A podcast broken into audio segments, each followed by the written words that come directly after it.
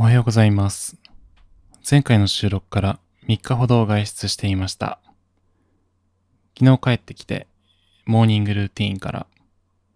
まずは観葉植物の水やりと水差しの水替えをしました。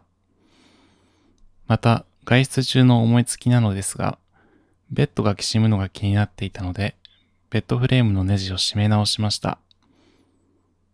結果はあまり改善されず、ついでなので、マットレスのヘッド交換をして終了です。マットレスが重くて大変でした。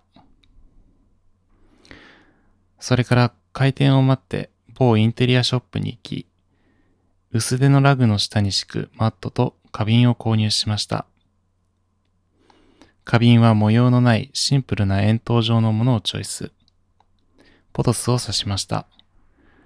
水栽培は根っこが見えていいですね。午後は昼寝したりゲーム配信を見たりして過ごしていました。